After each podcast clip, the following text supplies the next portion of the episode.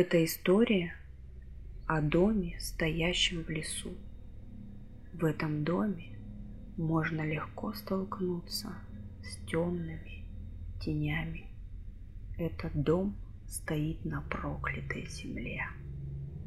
Эта земля пропитана кровью. Ребята, привет! Меня, как всегда, зовут Артем. Вы слушаете подкаст «Охотники за историями», подкаст, в котором мы вместе с моей соведущей и с автором Настей рассказываем вам интересные, странные, мистические, жуткие истории со всего света. Настя, привет! Всем привет! Кстати, истории мы сегодня будем не только рассказывать, но и обсуждать вместе с нашей подругой и нашим любимым слушателем Леной. Лена, привет! Привет! Присоединяйтесь к нашим обсуждениям и вы. Для этого переходите в наши соцсети по ссылкам в описании и пишите ваше мнение в комментариях. Мы с удовольствием почитаем и ответим. Но перед тем, как начать, мы должны сказать, что наш подкаст выпускается исключительно в развлекательных целях. Мы за взаимное уважение, соблюдение законодательства против насилия и неправомерных действий. В первой строке описания к выпуску мы указали маркеры – заглянув в которые вы самостоятельно можете решить, приемлемы для вас темы, озвученные в подкасте или нет. Если что-то не так, просто переходите к следующему выпуску. Мы уверены, вы обязательно найдете что-то интересное для себя. Ну а сейчас самое время поставить сердечко, звездочку или палец вверх к этому выпуску. Вы всегда сможете вернуться и отменить его, если выпуск будет недостаточно хорош для вас. Не забывайте подписываться для получения новых эпизодов. Приятного прослушивания.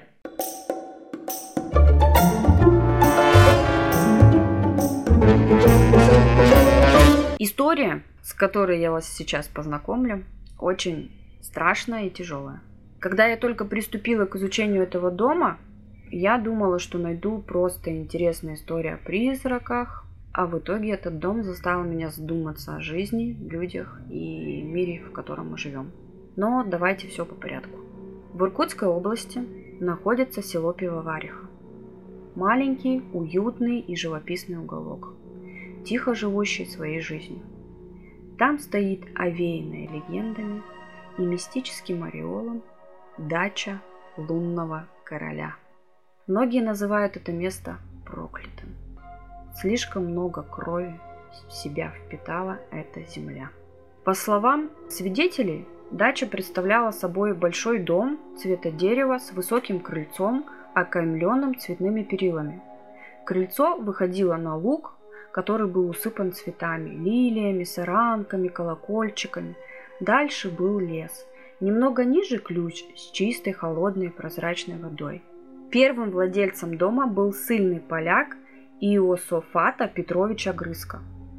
Иософата Петрович был крупный царский чиновник и один из руководителей польских повстанцев.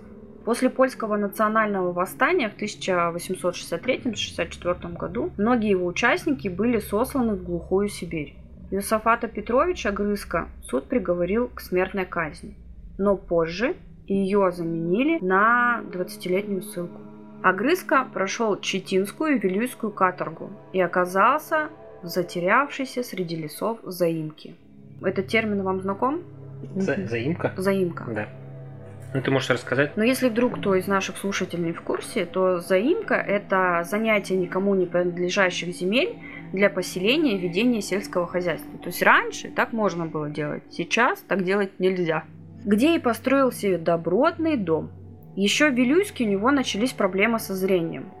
Посетить врача не разрешали. Болезнь стала прогрессировать. Он ослеп на один глаз, а второй перестал воспринимать солнечный свет – Ему было больно находиться на свету, глаза сильно резало. Этот человек стал живой легендой. Его можно было встретить только после заката солнца. Он совершал прогулки под лунным светом. Похоже на вампира, да? Представляю, ну сразу такой ореол. Вышел ночью. За это местные окрестили его лунным королем, а заимку – дачей. Умер он в Иркутске в 1890 году, похоронен на Иерусалимском кладбище. В настоящий момент его могила утрачена. Грустная и романтичная история, не правда ли? Как вам само название? Дача лунного короля. Угу, и как из сказки.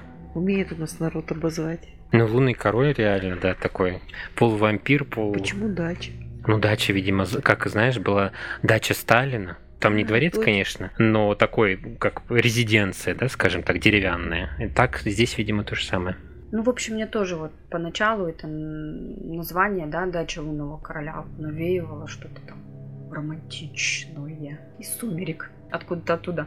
20-летний срок ссылки Огрызка закончился, как и его жизнь. Но история «Дачи лунного короля» только начиналась. Прошло еще 20 лет, и этот дом приобрел сын польского повстанца Алексея Анатольевича Локуцевского, деятель Иркутского комитета РСДРП. Это Российская социал-демократическая рабочая партия. Дача стала явочной для большевиков. Здесь подпольщики вели борьбу против царского режима. Шло время. Царя не стало. И вот уже Сталин в 1929 году объявил о полной ликвидации кулачества как класса. Вы знаете, кто такие кулаки? Зажиточные крестьяне. Да, и не забывайте, у нас подкаст, надо не просто кивать, а что-то отвечать. Если вдруг наши слушатели не знают, кто это, то кулаки – это обозначение в дореволюционной России и в СССР зажиточных крестьян. Они часто не занимались лично физическим трудом, использовали труд наемных рабочих и занимались сельским ростовщительством. В царской России кулакам было негативное отношение как со стороны оппозиции, так и со стороны крупных государственных чиновников. Раскулаченных везли в отдаленные необжитые районы страны. Население пивоварихи пополнилось новыми людьми, переехавшими туда не по своей воле. После войны в селе появились бывшие военные репатрианты. Я вас об этом спрашивать не буду. Выдохните, просто расскажу. Репатрианты – это люди, возвращенные на родины государственной властью. Тогда еще никто не знал, что им предстоит жить здесь десятки лет, а многие навсегда останутся в этой земле. Тем временем дача лунного короля перешла в ведение НКВД. НКВД – это Народный комиссариат внутренних дел. Стала его собственностью. Но об этой организации вы наверняка слышали оба. Это подкаст, надо отвечать. Они мне кивают все время, представляете? Да, мы слышали. Красивое место превратилось в строго охраняемую спецзону. Его обнесли колючей проволокой, поставили по периметру патруль. В те годы в Иркутске творилось страшное. По городу каждую ночь ездил воронок или черная Маруся. Вы слышали о таком? Да, то, что такое вор- воронок, а черная Маруся, что? Ну вот Нет, смотри, уже первый раз, кстати. Воронок или Черная Маруся – это народное название служебных машин НКВД, в которых в 1930-х годах перевозили заключенных. Так как это транспортное средство чаще всего было окрашено в темный цвет, то оно и получило такое название. Вот Марусей с любовью свои машины называли сотрудники НКВД. М, Это а, по букве модели ГАЗ-М1, то есть э, Маруся, которая на самом деле означала «молотовец-1». А вот простые люди, обычный народ, называли машину «Ворон», «Воронок» или «Автозак» – автомобиль для заключенных. Людей увозили порой даже с семьями. Расстреливали врагов народа, в кавычках, подвале НКВД. Его стены были обшиты железом, на полу насыпаны опилки, чтобы заглушить крики и выстрелы, во дворе всю ночь работал трактор. До 1937 года расстрелянных людей хранили на городских кладбищах. Захоранивали их кладбищенские сторожа или специальные похоронные команды. Это подтверждается служебными записками НКВД. Но места на кладбищах не хватало. И органы НКВД начали использовать для захоронения своей земли. Одним из таких мест стала спидзона неподалеку от Пивоварихи, рядом с дачей лунного короля. Трупы вывозили под покровом ночи и сваливали их в рвы-накопители и ямы в километре от дачи на территории совхоза, принадлежащего НКВД. Лишь 29 сентября 1989 года, благодаря усилиям местного писателя, ученого-геолога Александрова, обществу «Мемориал» и поисковым отрядом управления КГБ СССР по Иркутской области были проведены раскопки, по результатам которых прокуратура Иркутской области завела уголовное дело. Точной схемы захоронений не сохранилось. Вся документация комендантской роты, приводившей приговоры в исполнение, была уничтожена. Таким образом, всего было извлечено из-под земли да, 305 тел погибших, из которых 5 были использованы для проведения экспертиз. На основании рассекреченных архивов ФСБ удалось установить, что в районе дачи все еще остаются лежать в земле от 15 до 17 тысяч убитых. Как отмечает Александров, ну вот ученый-геолог, это захоронение является единственным в России, где выполнен весь цикл доказательства массовых репрессий. То есть первое, были проведены раскопки. Второе, возбуждено уголовное дело. И третье, сделано заключение о насильственной смерти расстрелянных. Весь кошмар передать словами невозможно. Всего было найдено 4 рва. Пример одного из них. Глубина 5 метров. Длина 33 метра. Ширина 5,3 метра. Просто представьте себе масштаб. Множество неглубоких ям, где были тела присыпаны 30-40 сантиметровым слоем земли. Всего найдено около 5000 останков. Все останки со следами от пулевых ранений, с раздробленными от ударов во время допросов лицевыми костями. Останки найдены в первой траншее 305 человек, перезахоронены в братской могиле на Иркутском кладбище. Тела с остальных рвов трогать не стали. Они так и остались лежать в земле. И неизвестно до сих пор, все ли малые ямы и останки обнаружены. На месте рвов в 1993 году было открыто мемориальное кладбище. Мемориал жертв политических репрессий. Территория а, которого является памятником местного значения. На мемориальной стене с сотнями оставленных родственниками фотографий молодых, здоровых, жизнерадостных до этих событий людей надпись «За что?»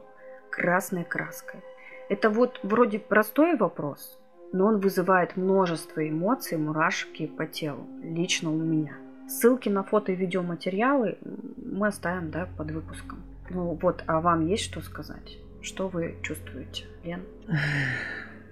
Задумываешься о человеческой жестокости, о несправедливости жизни, ведь там невинно убиенных людей сколько было. Про те вот тяжелые времена, да, когда люди друг на друга, как в народе говорят, стучали из-за того, что, например, человек какую-то обиду тебе нанес. По таким наветам на самом деле в нашей стране столько людей погибло.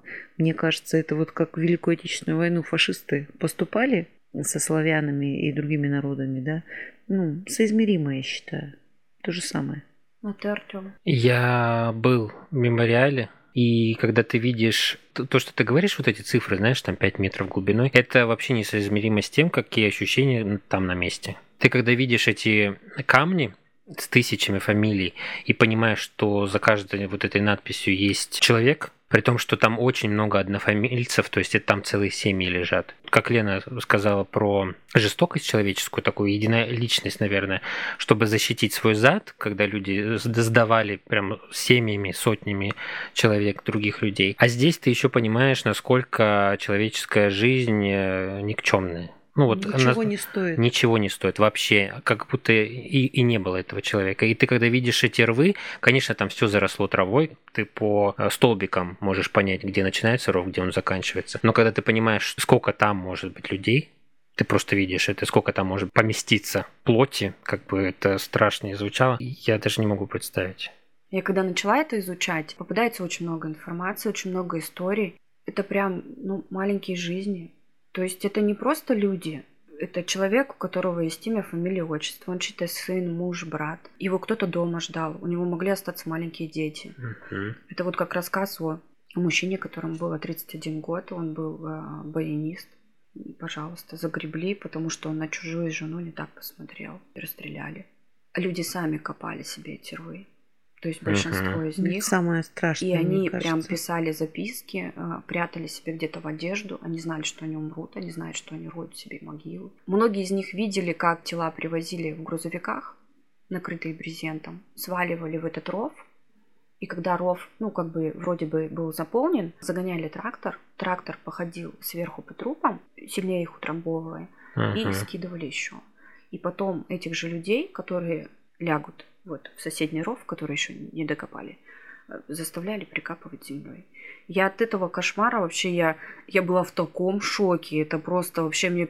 Я даже не могу себе представить, что испытывали эти люди. Э, словами, конечно, не передать. Еще есть у меня такая мысль о том, что а сколько людей в этих рвах еще живых закопано. Мне кажется, там вот, если человеческая жизнь э, ничего не значит, да, то бишь они могли и не проверять, умер человек, не умер по после расстрела. А человек да, такое существо нет, живучее, да.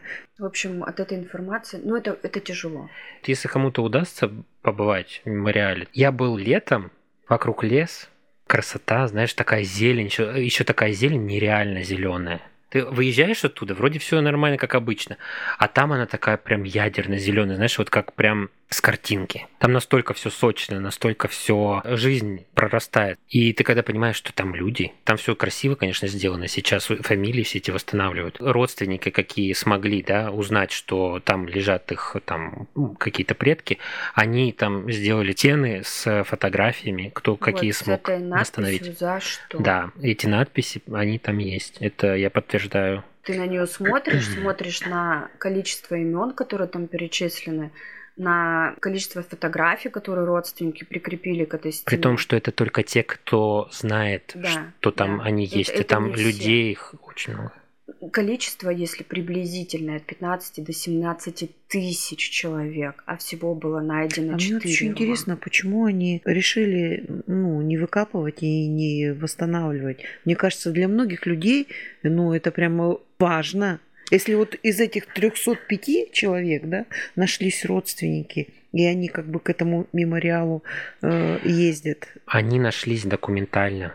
А мне кажется, там, все там дело... это, это не ну в смысле это не генетическое, не нет, это не генетическое. Конечно, это можно сделать, но ты представляешь, какой но объем это работы? это все равно, если запрос, ну, мне кажется, эту работу нужно, ну вот люди, которые погибли на фронте, да, на войне, им же делают генетическую экспертизу, да. Ну. Э, э, там кто делает запрос, их сравнивают, находят родственников. Есть Почему здесь картотеку да, нет? Есть специальные же группы, команды, которые прям занимаются раскопками, поднятием, а, угу. обнаружением этих солдат. Они ищут документы, они роют архивы. Есть специальные такие. Но там же есть вот этих, я не помню про точное число, кажется, 11 тысяч фамилий на этих камнях, ну, а, которые смогли. Там не ну, указано, ну, оно постоянно как ну, бы. Ну, оно да обновляется там, но mm. это все восстановлено именно документально. То есть э, генетически, ну, это просто очень большое количество генетических. Ну, возможно, пока что до этого либо руки не дошли, либо это Ну, конечно. Очень дорого. Я думаю, это просто это долго. А как вот по ощущениям тебе было? Ну, как бы похожая ситуация, да, у нас есть э, площадь, где горит вечный огонь, где есть э, фамилии, имена наших земляков, которые погибли на фронте, и вот место, которое в Пивоварихе. Те же самые ощущения? Нет, элементарно. Кто-то любит на кладбище, да, это даже хорошо себя чувствует и, в принципе, любит гулять между могилками, там какую-то историю, да, выяснять с надгробий. Здесь ты понимаешь, что ты ходишь по костям давление, да? То есть, если, допустим, вот э, вечный огонь, вот эти фамилии, конечно, ты знаешь, чего это стоило, кто, кто эти люди и, и почему эти фамилии, в принципе, значатся да, на этих монументах. Мне кажется, там и скорбь, и в то же время какая-то гордость, и ну, вот такие вот чувства. А вот да. у пивоварихи там еще, кроме вот гордости, там никакой нет угу. ну, априори, кроме скорби, еще какие-то, мне кажется, вот прям тяжелое, какое-то сожаление, наверное, да, какое-то. Там вот как раз понимаешь вот это вот никчемность человеческой жизни. Я прям, да, я вот когда поднимала материалы, читала, я даже порой злилась. У меня прям от несправедливости, от, от того, что люди не могли ничего сделать, от того, что не было выбора, от того, что они были не защищены, не было никаких вариантов уйти от этого. И это прям, это злило. Ну, не ценилось тогда ничего. Вот эта циничность человеческая. Да. То есть мало того, что кто-то сдавал их, этих людей, кто-то же все это исполнял. Да, вот карательные бригады, похоронные, пожалуйста. Ожидаемо, что такое место, напитанное кровью, болью и страхом, со временем стали связывать не только с политикой, но еще и с аномальными явлениями. Большая часть слухов сводилась к тому, что многие местные жители и туристы якобы наблюдали в этих местах призраков. Темных сущностей, темные фигуры, в том числе и в образе человека. Были даже сообщения, что в этих местах, в лесу, встречали группу неизвестных солдат в старинной форме. Сейчас я вам расскажу три истории про призраков. И позже мы их с вами обсудим. История номер один. Ирина, 30 лет. Возвращаясь с мужем с двухлетней дочерью с дачи, увидели указатель. Решили заехать посмотреть. Было это уже поздним вечером, смеркалось. Супруги ходили по поляне, рассматривали надписи на щитах. Вдруг дочка что-то увидела и стала рваться из рук, кричать. По словам Ирины, это произошло внезапно. Малышка, обычно спокойная, буквально исходилась криком, колотилась головой в грудь отца. Ее невозможно было успокоить. Это продолжалось и дома. Пришлось обращаться за помощью к знахарке. «Вы зачем дитя туда возили?» – стала ругаться бабка. «Они теперь прицепились к ней». Целый год родители возили девочку к экстрасенсам и ламам. К счастью, теперь с девочкой все хорошо. История номер два. Марина, 50 лет. Рассказала о встрече с плотником, который недолго работал на строительстве в районе дачи Лунного Короля. Он рассказал ей, что чувствовал границу, которая отделяла зону НКВД от остального мира. Говорил, тут смертью пахнет, плохое место. Также он сказал, что когда начали рубить лес, от земли пошло сильное возмущение, вибрация, настоящее восстание мертвецов – они буквально слышали их крики и стоны. История номер три. Еще одну историю рассказал дачник Юрий. Я в эти басни насчет призраков и проклятий не верил. Но три года назад поверил. Это случилось осенью. Пошел я вечером гулять с собакой. Как раз в той стороне, где мемориал. Псина погналась за кем-то, убежала. Я пошел ее искать, дошел до леса, зову, не идет. Зашел в лес. Уже начало темнеть. Дошел до поляны, где была дача лунного короля. И тут чувствую, кто-то за мной ступает след в след. Спиной чувствую. Оглянулся. Никого. Снова иду и снова чувствую. За мной идут. Снова оглянулся. Никого. А впереди все заволокло густым туманом. И тихо-тихо стало. До жути тихо. Я как во сне, не могу ни закричать, ни двинуться. Оцепенение полное. Тут слышу, моя собака вдали скулит. Так жалобно. Туман сразу рассеялся, я бросился бежать обратно, что из сил, выбежал на опушку, а там собака ждет. Сама за мной в лес не пошла. Почему? Боялась? Это не все истории, конечно, но какие впечатления они у вас оставили? Ладно, какая из трех вот понравилась больше всего? Нужно, какая не понравилась? Да. Что рядом с таким местом строить недалеко дачи, дома, тревожат мертвых, когда э, априори знают, что это за место. Мне кажется, это какой-то, может быть, даже... Это мемориал, во-первых, да? Это Самое цинизм. большое, что можно сделать, это, это вот как у нас на кладбище Иерусалимском теперь прогулочная зона с этими с табличками, где ты можешь еще, кроме того, что ты прогулялся и подышал, про людей, Мгм. которые Историю жили, прочитать. да, про- прочитать. А ты что? Тоже сначала про то, что не понравилось. Мне не понравилось то, что люди на кладбище, в прямом смысле этого слова, берут детей. Да. Я, в принципе, это не люблю, даже вот когда... Как люди умудряются брать детей, когда хоронят родственников? Детей, Ну, совсем какого мелких. возраста, ты думаешь, Ну, я думаю, можно лет с 10, с 8. Ну, вот когда с ним можно поговорить, когда с ним можно обсудить, но когда вот совсем маленьких на руках детей несут на кладбище, Ну, я тоже считаю. Тут, конечно, под вопросом, и можно и верить, и не верить, что дети видят, да, что-то чувствуют, как и животные, к примеру, про собаку история прикольная. Что движет человеком, который мало того, что смеркалось, ехал как с обычно. дачи, увидел надпись «Мемориал» да, что там тысячи умерших, погулять. давайте пройдемся с ребенком на руках. Ну, Да. А понравилась история про собаку. Она такая прям кинематографичная. Нет, на это Насте удалось, я прямо, Да, знаешь, да, вот это вот, вот место, когда туман такой набегает, уже сумерки, и становится тихо, даже кузнечик не чирикнет.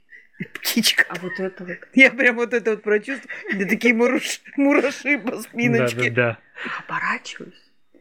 Никого. Да, кстати, вот это часто же такое ощущение бывает, что на тебя Да. смотришь. Особенно на кладбище, кстати. А представляете, собака, ну, если вот представить, что реально она ждала, не входила в этот лес, это представляешь, как человеку жутко было. Да.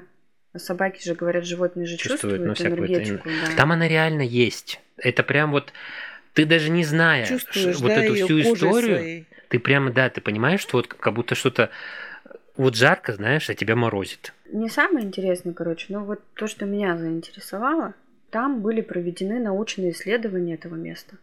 Их проводила группа Иркутск Космопоиск. Далее я в основном буду цитировать статьи, где были описания их экспериментов. Многие термины мне не знакомы, но я постараюсь объяснить, не судите строго. В своем первом исследовании в 2009 году эксперты Иркутска Космопоиск так и не смогли найти прямых очевидцев, которые бы подтвердили сообщения об аномальных эпизодах в этих местах. Однако уже в 2012 году, благодаря журналисту местной газеты «Пятница», такие люди были найдены, и исследования этой зоны возобновились. Могу отметить, что при обработке первого показания им удалось опознать одного из так называемых «призраков» в кавычках. Они смогли побеседовать с заместителем главы Шаковского района, который сообщил группе, что он неоднократно слышал от жителей Пивоварихи о случаях столкновения с призраками в лесу, окружающем дачу и мемориал. Также он сообщил, что как-то группа поляков, приехавшая на мемориал, увидела среди деревьев старика с белой бородой. Это вызвало испуг и даже ужас у иностранцев, в результате чего они спешно оттуда уехали. Вполне очевидно, судя по описанию туристов, что белобородым призраком в кавычках был сам Александров, это вот ученый-геолог, о котором мы разговаривали выше, который уже неопределенно долгое время имеет роскошную белую бороду и крайне часто по делам бывает на мемориале. Он пытается искать, он ухаживает за этим местом. И да, если бы вы этого дедушку увидели, я вам потом фотографию покажу, в сумерках, знаете, в белой рубашке, я бы тоже подумала, что это призрак откуда-то оттуда. Другие же свидетельства было не так легко разгадать. По словам бывшей местной жительницы села Пивоварихи Татьяны, ныне проживающей в Иркутске. Их дом-сторожка стоял совсем рядом с лесом, где расположена дача и захоронение. Женщина сообщила, что с начала 2000-х она вместе с дочерью жила и работала в сторожевом доме при местном леспромхозе, который располагается на границе с мемориальным кладбищем и буквально в 100 метрах от дачи лунного короля. Татьяна отмечала, что этот дом уже давно был в центре паранормальной активности, что подтверждали и бывшие сторожа до нее. При этом аномальные явления происходили не только в доме, но и в прилагающей к нему лесопарковой зоне. Все паранормальные явления по большей части сводились к активности темных сущностей, которые в свое время не давали покоя семье. По рассказам женщины, наиболее беспокойным в этом доме были две локации. Это комната с независимым входом, она же комната номер один, ну, мне так проще, да, называть, и комната, которая выходит окнами как раз в район дачи, комната номер два. В комнате номер один постоянно слышались какие-то необъяснимые звуки, хотя войти в нее можно было только со стороны леса, но не из дома. В комнате номер два был эпизод с невесткой Татьяной, которая увидела, как ее маленькому ребенку тянутся какие-то темные фигуры. В ту же ночь она попросила мужа вызвать ей такси и уехала в гостиницу.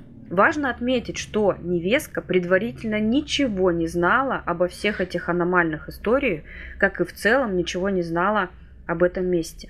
Татьяна сообщила, что другой работник, живущий в этом доме до нее, постоянно заклеивал окна газетами в комнате номер два, ссылаясь на то, что он боится чего-то, что может прийти из леса. Цитата.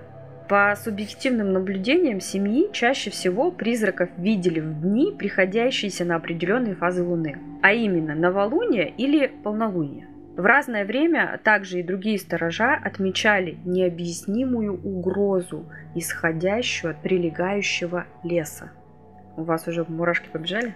Что дал общий осмотр исследуемого района группе экспертов Иркутск Космопоиск? Исследуемый район можно было разделить на две основные части. Первая они исследовали мемориал. Он состоит из ряда памятников, посвященных погибшим и захороненным в этом месте жертв политических репрессий, а также четырех специальных информационных щитов, указывающих на местоположение рвов-накопителей. И исследовали дачу лунного короля, расположенную в стороне от мемориала на расстоянии примерно 400-600 метров.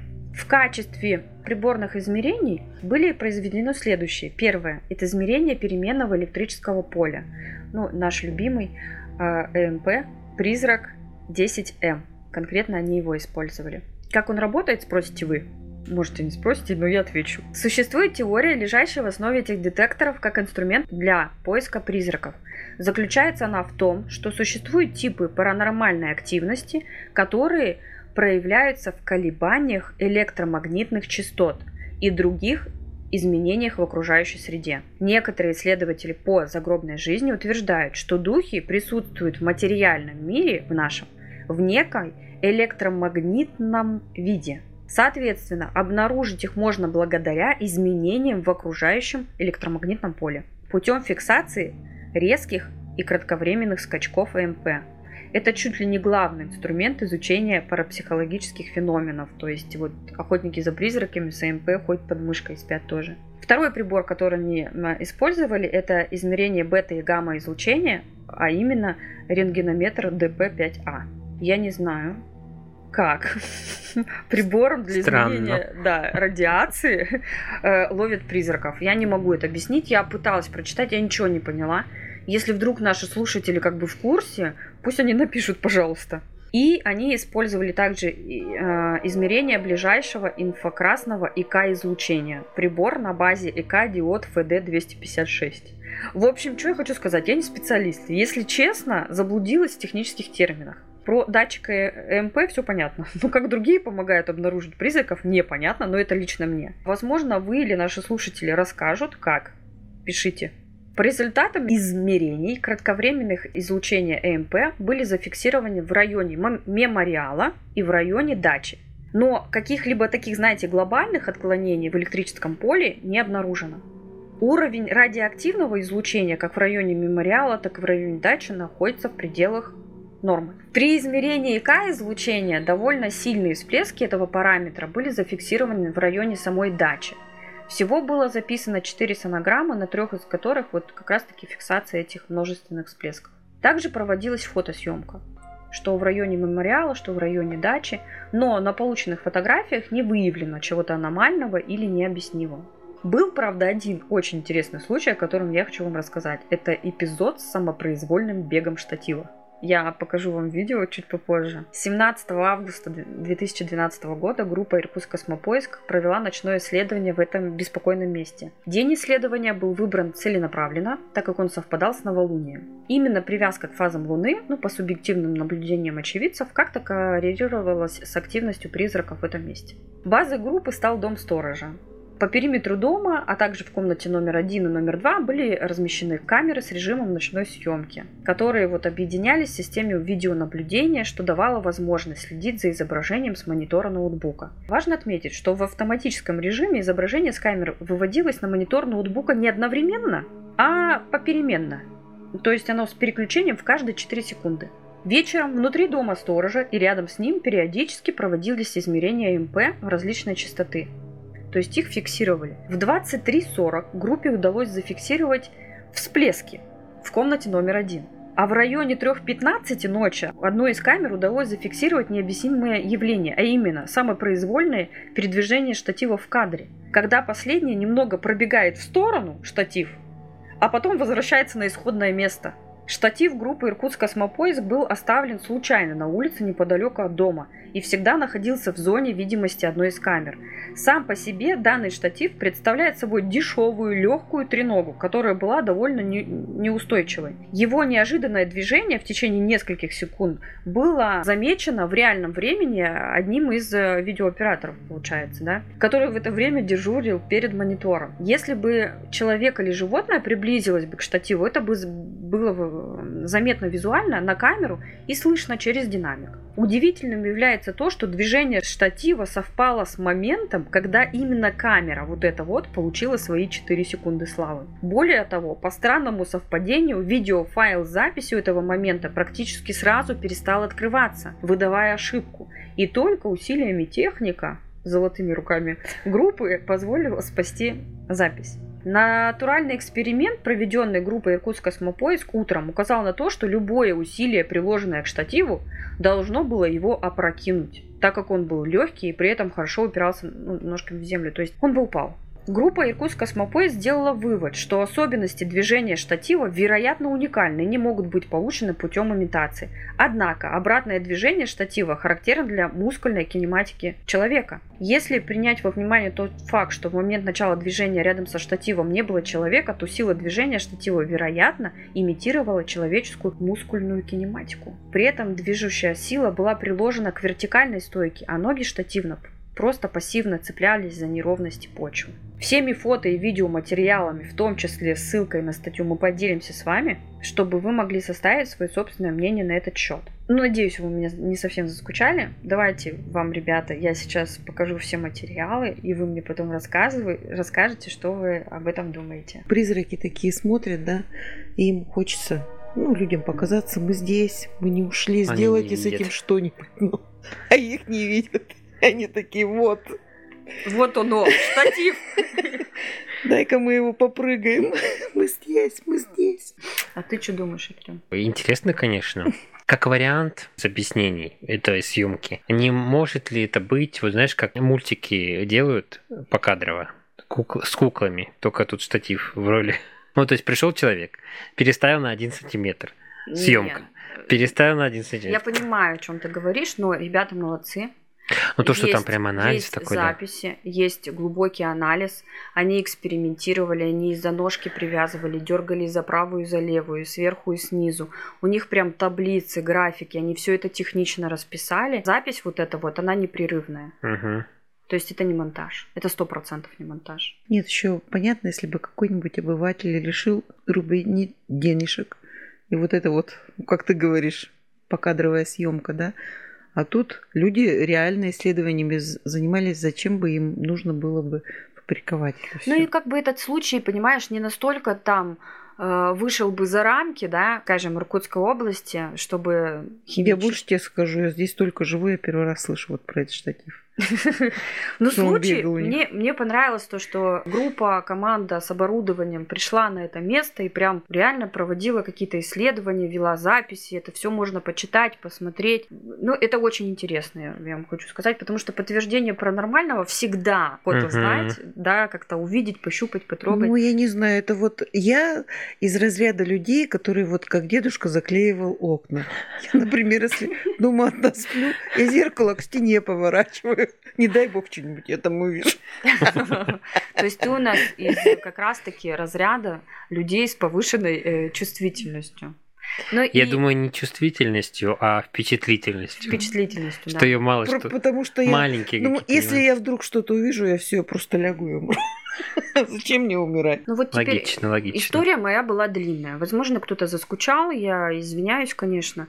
Но вот собрав э, все три эпизода, сначала я вам написала «Дачу лунного короля», потом я вам описала то, что там происходило и делала э, НКВД. И третья часть про исследование. Вот если в кучу все это собрать вместе, вы можете сказать, какие впечатления у вас остались в целом? И можно ли назвать это место аномальной зоной? Мне кажется, одно из, из доказательств о том, что это аномальная зона, у нас падают регулярно самолеты в Иркутске. Ну, не настолько регулярно, ну, пиво... но падают. Ну, знаешь, если взять с местностями, у нас, мне кажется...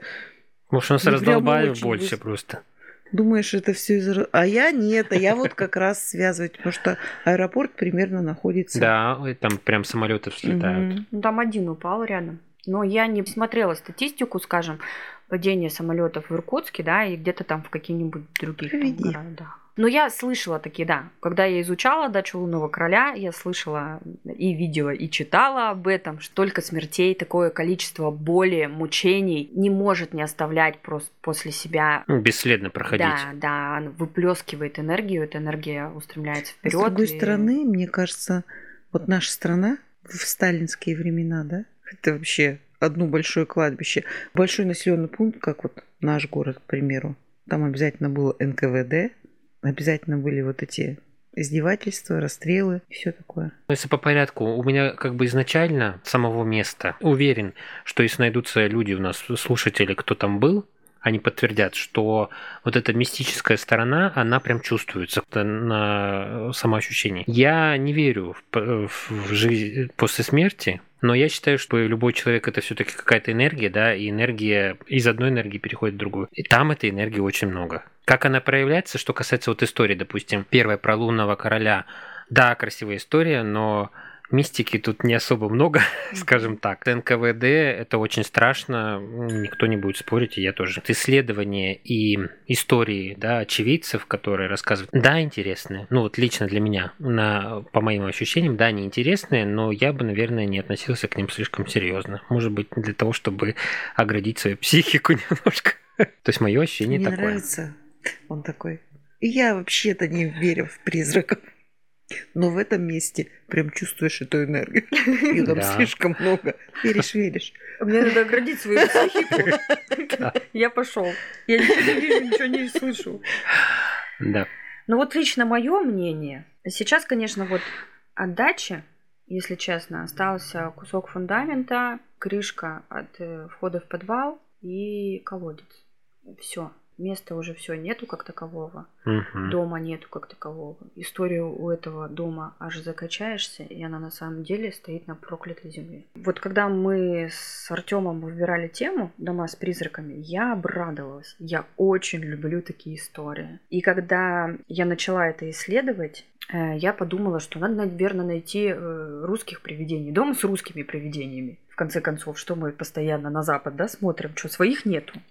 Я смотрю, по ходу моей истории все такие рядовые. И во время поиска столкнулась э, с проблемкой. Какого рода? Проблемка заключается в том, что привидения в России, они, конечно, есть, и не одно. Но живут они почему-то только в замках и дворцах. Самый маленький размер жилища призраков русских – это усадьбы. А вы наверняка знаете, что размерами некоторые усадьбы замкам не уступают по масштабу. И я вспомнила о том, что слышала вот дача лунного короля. То есть где-то до я это слышала. Думаю, ну дача, значит, это небольшой Мгм. дом. Это реально был небольшой одноэтажный дом. Поначалу история мне показалась даже слегка романтичной.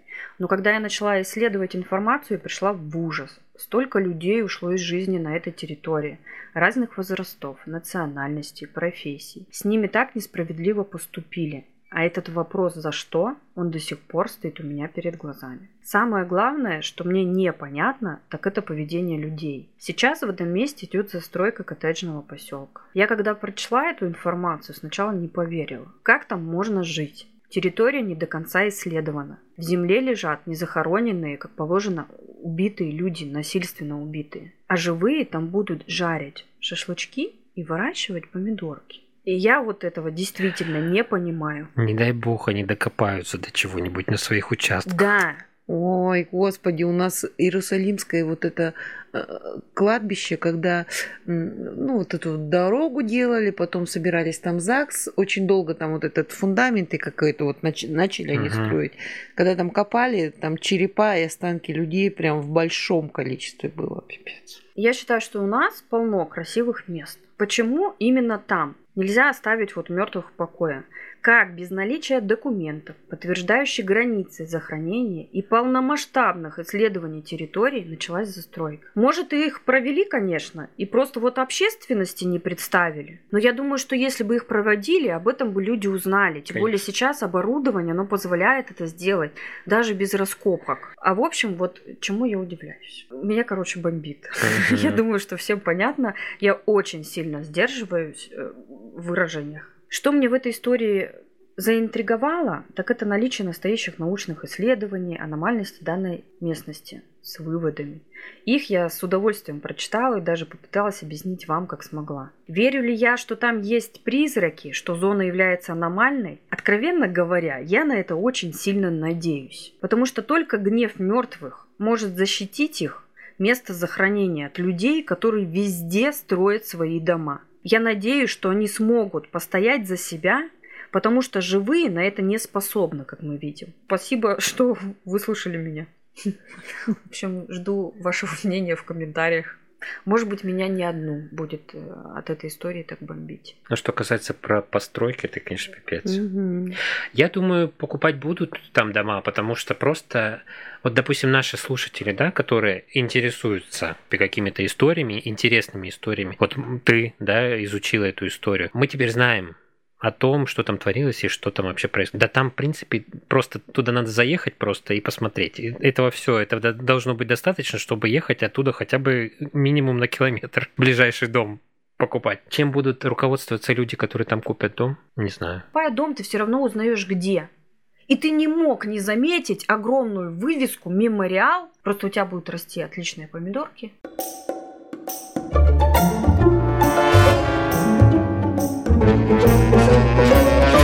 А для вас доступен бонусный эпизод, который Настя также подготовила. Этот эпизод будет доступен для тех, кто желает помочь нашему подкасту развиваться и становиться лучше на платных площадках ВКонтакте, Одноклассники и Boosty. Все ссылки мы разместим в описании к этому эпизоду. Переходите по ссылке в описании, оформляйте подписку и наслаждайтесь. Если вам хочется нас слушать еще чаще, то подписывайтесь на наш второй подкаст «Письмо без отправителя», где я читаю ваши истории из жизни без имен, обсуждаю содержимое писем вместе с друзьями. А на этом пока что... Видимо, пока-пока. Берегите себя и своих близких. Проверяйте историю, покупая дом, где и на ком он там стоит. До свидания.